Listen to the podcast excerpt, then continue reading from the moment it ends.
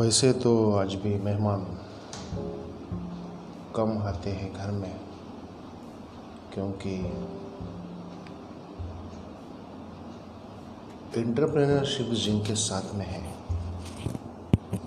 वो ज़्यादा इम्पोर्टेंट होते हैं। लोग मगर इंटरप्रेनरशिप के साथ में जो लोग ज़्यादा इम्पोर्टेंट होते हैं। मगर हमेशा मेहमानों की कमी घर में नज़र आती है क्योंकि मेहमान नवाजी में उजल गया था वो घर, जो घर आज तक बर्बाद रहा। क्योंकि मेहमान नवाजी में उजड़ गया था वो घर। वो घर आज तक बर्बाद रहा और न जाने कितने तकलीफ़ें झेली है इस ज़िंदगी में। अब तक पता नहीं, क्योंकि इंटरप्रेनरशिप्स के बारे में जितने भी लोग कनेक्टेड है वो हमारे बिज़नेस के रिलेटेड काम करते हैं।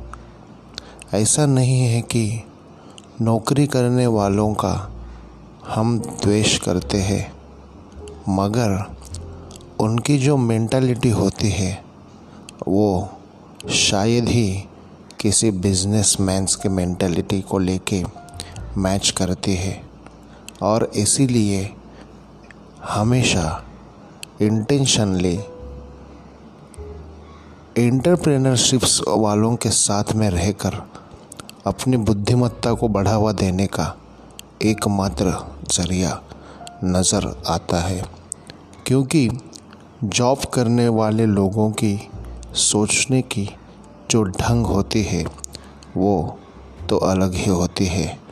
और वो शायद ही फ़र्स्ट जनरेशन एंटरप्रेनर वालों को मैच कर जाए तो बहुत ही अच्छी बात है। वैसे तो रिलेशनशिप में हम हर जगह पे अच्छी तरह से मैनेज कर पा रहे थे, लेकिन वो वक्त ऐसा था जहाँ पे घर में मेहमान नवाजी की कोई कमी न थी। मगर करियर के रिलेटेड कुछ बातें वैसे जैसे होनी चाहिए थी, वैसे हो न सके। पता नहीं क्यों लेकिन हमेशा उन उलझलों में उलझा रहा था मैं, क्योंकि जो भी चीज़ चाहिए थी, उसके लिए लड़ना और झगड़ना पड़ता था। और उसके बावजूद भी वो मिलने की कोई उम्मीद न बची थी। हम जानते थे कि आगे चल के हमारा कुछ भी अच्छा नहीं हो सकता, क्योंकि ये सारा सिलसिला ऐसा ही चलता रहा तो हमें ज़िंदगी में आगे कुछ भी नहीं मिल सकता। ये विज़न उसी वक्त तय हो गया था, क्योंकि हमेशा मेहमान नवाजी में उलझे हुए लोग थे जो हमारे करियर की तरफ़ न जाने क्यों इंटेंशनली और नॉट इंटेंशनली इग्नोर कर रहे थे।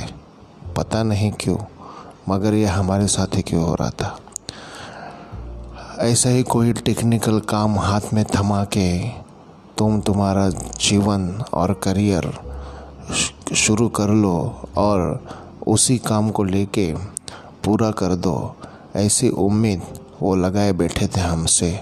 मगर हम अपने ज़िंदगी को अच्छी तरह से मैनेज किस तरह से किया जाए, उसकी शिक्षा ले रहे थे उस किताब से।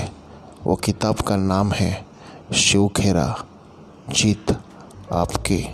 और जीत आपकी मेरी ज़िंदगी में एट द एज ऑफ़ उन्नीस में आई।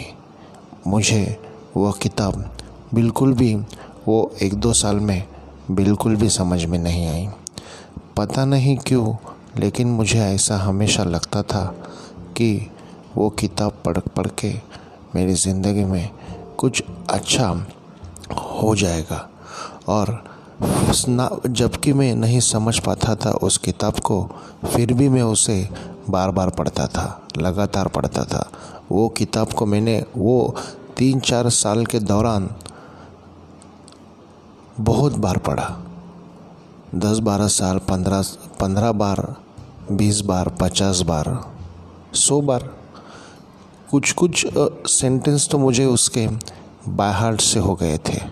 कुछ कुछ पैराग्राफ तो मुझे उसके बाय हार्ट से हो गए थे। तो इसका मतलब ये बिल्कुल भी नहीं था कि मैं शिक्षा में कमज़ोर रहा। लेकिन ध्यान नहीं देने की वजह से मैं, मेरा एकेडमिक नॉलेज कंप्लीट नहीं कर पाया। और हमेशा घर वालों से अनबन होती रहती थी और किसी भी तरह का आइडियल इन्वायरमेंट वहाँ पे क्रिएट नहीं हो पाता था, ताकि मैं मेरा एजुकेशन एकेडमिक लाइफ सही तरीके से नहीं जी पाया। जैसे कि अपना फेल्यूर किसी और को बताना और अपना फेल्यूर किसी और के माथे पर थापना गलत बात है। ये तो आज भी पता है। लेकिन एक माहौल होता है, एक सर्टन माहौल होता है, जो माहौल की वजह से शायद आदमी थोड़ी और अच्छी तरह से तरक्की कर लेता है। ये मैं जान पाया 2015 के बाद, क्योंकि 2015 में ऐसी घटना मेरी ज़िंदगी में घटी। उस घटना को लेके आज तक मैं सिर्फ़ और सिर्फ़ सक्सेसफुल रहा। और ये सक्सेस के पीछे और कौन कौन सी वजह है, ये इस चार या पाँच साल के दौरान मुझे बिल्कुल भी सही सही तरीके से समझ में आने लगे। और मैं चाहता था कि मेरी ज़िंदगी में जितना भी फेल्यूर मैंने झेला है, वो सारा का सारा फेल्यूर लोगों को बता दो। क्योंकि आदमी सक्सेस से जितना सीखता है, उससे ज़्यादा फेल्यूर से सीखता है। अगर आपको किसी को ज़िंदगी में गुरु बनाना हो तो जो बार बार सक्सेस हुआ है, उसको गुरु मत बनाओ। जो बार बार अनसक्सेस हुआ है ना, उसको गुरु बनाओ। वो आपको और अच्छी तरह से शिक्षा देगा। क्योंकि जिन्होंने सक्सेस को देखा है बार बार उनको क्या पता फेल्योर क्या होता है। और जिन्होंने फेल्योर देखा है बार बार वो तो हमेशा तमन्नाओं में लेके हुए सक्सेस को अपने जी जान के लिए पाने की कोशिश करते हैं। और वही कोशिश, वही सिस्टम वही थॉट प्रोसेस आपको आगे ले जाने के लिए इम्पोर्टेंट हो जाता है। जैसे कि उस दौरान में किसी भी तरह का करियर का सही तरीके से चॉइस नहीं कर पाया, क्योंकि वो सिचुएशन ही कुछ ऐसी थी। हर तरह से विरोध का माहौल था, हर तरह से अपोजिट सिचुएशन बनी हुई थी। लेकिन फिर भी मैं दो साल, तीन साल उसमें स्ट्रगल करता रहा। हालाँकि मैं बार बार कहता हूँ कि मेरा एकेडमिक एजुकेशन वो टाइम पे उतना नहीं था। आज की तारीख में मैंने बाहर से कुछ एजुकेशंस लिए हुए हैं और बाहर से कुछ एजुकेशनल प्रोग्राम्स पूरे किए हुए हैं, जिसकी बदौलत आज मैं मेरे प्रोफेशन में एकदम सही जगह पे, सही मायने में, सही तरीके से तरक्की कर रहा हूँ। लेकिन वो वक्त ऐसा था जो वक्त आदमी को सिखा देता है वो वक्त था और रिलेशंस के बारे में और हेल्थ के बारे में और फिनेंशियली डेवलपमेंट की तो पूछो ही मत। और ऐसे बहुत सारे क्राइटेरियाज हैं हमारी ज़िंदगी में जिसकी बदौलत हम लोग आगे पढ़ते रहते हैं और ज़िंदगी में हम लोग कुछ करने की सोचते हैं। वो समय था, वो वक्त था कि किसी भी एक ऐसी चीज़ को टेक्निकल चीज़ को हाथ में लिए पूरी ज़िंदगी बिताना बहुत ही मुश्किल था, बहुत ही नामुमकिन था। लेकिन उन लोगों को ऐसा लगता था कि मैं बहुत ही बुद्धिहीन हूँ। मेरे पास बिल्कुल भी बुद्धि नहीं है। मैं बिल्कुल भी टैलेंटेड नहीं हूँ। मैं बिल्कुल भी मुझमें कुछ भी क्षमता नहीं है। और इस तरह के ताने भी मैं हमेशा अक्सर सुनाया कर, सुना करता था। और वो ताने सह सह के मैं बिल्कुल भी परेशान हो गया था। और सोचिए वो, उस टीन एजर में किस तरह से हमारी मानसिकता पर और बुद्धि पर असर होता होगा, जैसे कि ये सारी बातें लोगों के सामने अगर आपको कोई सुना दे तो सिर्फ़ सोच के देखिए कि किस तरह से वो कितना तकलीफ़ देह हो सकता है। लेकिन फिर भी मैं मेरी ज़िंदगी में आगे बढ़ने की कोशिश कर रहा था, क्योंकि मुझे पता था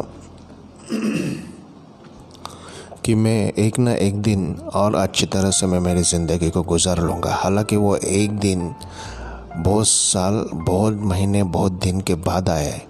मगर वो आए ज़रूर। मैं मेरी थॉट प्रोसेस पे काम कर रहा था और वो किताब जो थी उसे बार बार पढ़ रहा था। लेकिन वो किताब ऐसी थी जो बार बार पढ़ने के बाद मुझे प्रेरणा देती रही और वो प्रेरणा वो मोटिवेशन ही मेरी ज़िंदगी में सही मायने में काम में आया।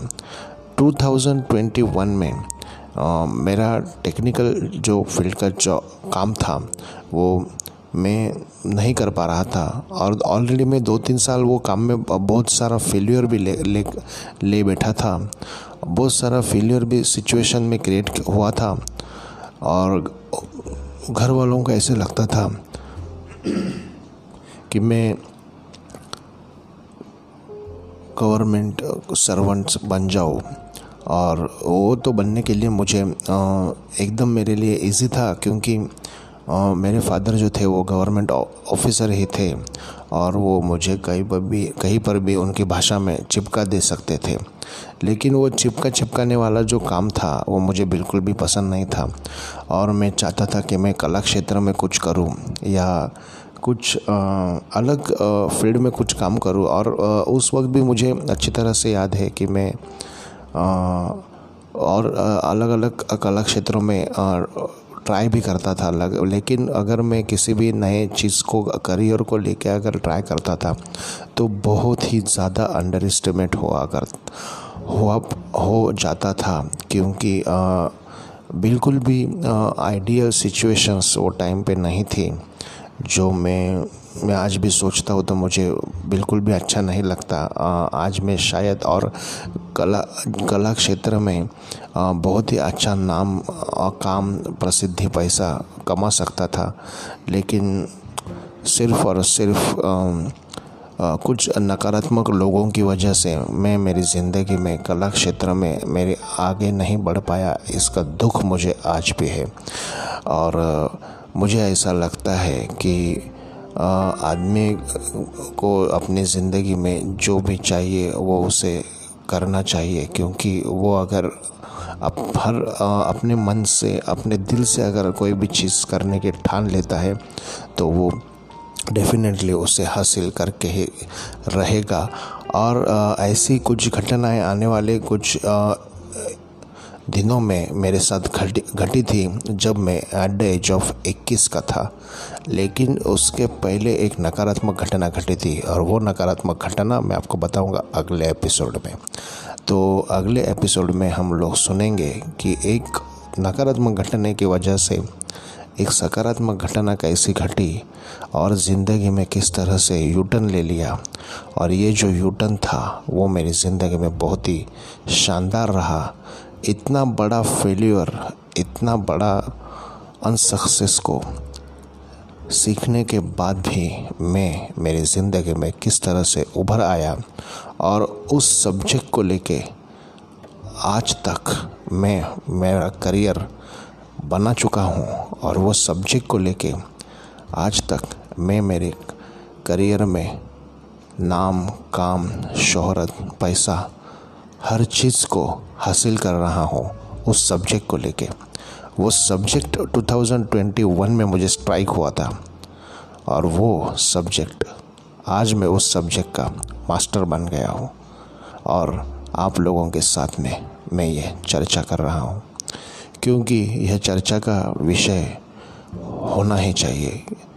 आदमी की ज़िंदगी में सक्सेस और अनसक्सेस दो चीज़ें होती हैं। और उसी को अगर सही तरीके से एनालाइज कर पाए तो आदमी अपने आने वाले सालों में और अच्छी तरीके से ज़िंदगी बना पा सकता है। हालाँकि आगे की ज़िंदगी में बहुत सारे फेलियर्स मैंने देखे भी थे, लेकिन 2001 का जो टर्निंग पॉइंट था, वो बहुत ही बढ़िया था। तो चलिए, आगे के एपिसोड में सुनते हैं कि क्या वो टर्निंग पॉइंट था और हम लोग जानने की कोशिश करते हैं। फेलियर से लेके सक्सेस का ये सफ़र अवतार बीइंग ए विनर अवतार बीइंग ए विनर अवतार बीइंग ए विनर